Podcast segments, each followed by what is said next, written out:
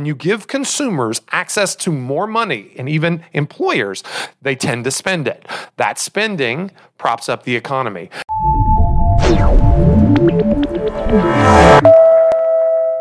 Hey everybody, Jay Pitts, broker owner at Remax Premier Properties, and I'm back for another episode of J T P University.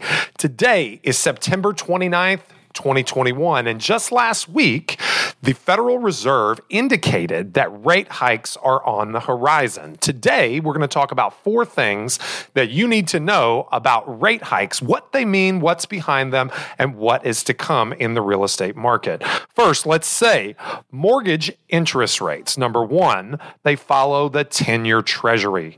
Why is that? It's because the ten-year Treasury is an investment. It is, you know, a marker, if you will, that most you know, aptly follows, most parallels the life of a mortgage loan.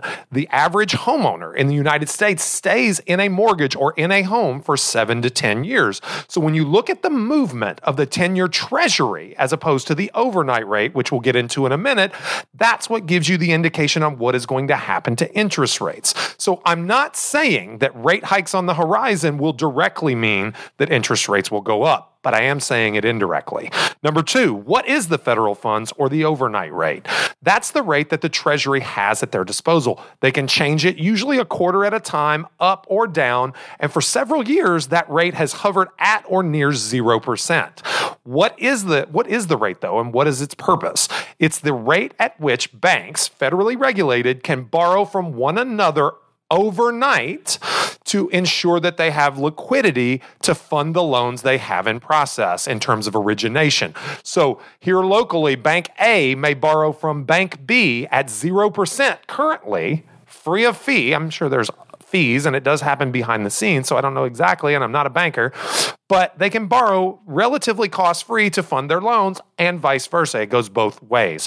Number three, mortgage rates, like I said before, don't directly follow the federal funds rate or the rate that we're talking about in the news that is going to start being um, being raised over the next couple of years. They don't directly follow, but they do indirectly follow.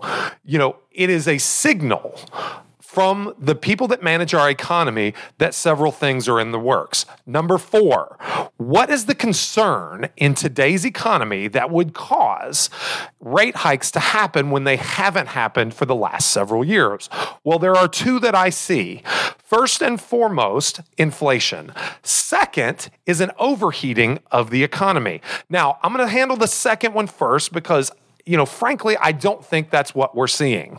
We're not seeing an overheating, maybe in certain sectors. Certainly, there is concern over price appreciation in housing happening at a very rapid pace due to other factors, you know, lack of available inventory, et cetera.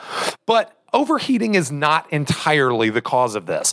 Probably, more than likely, it's concern over inflation.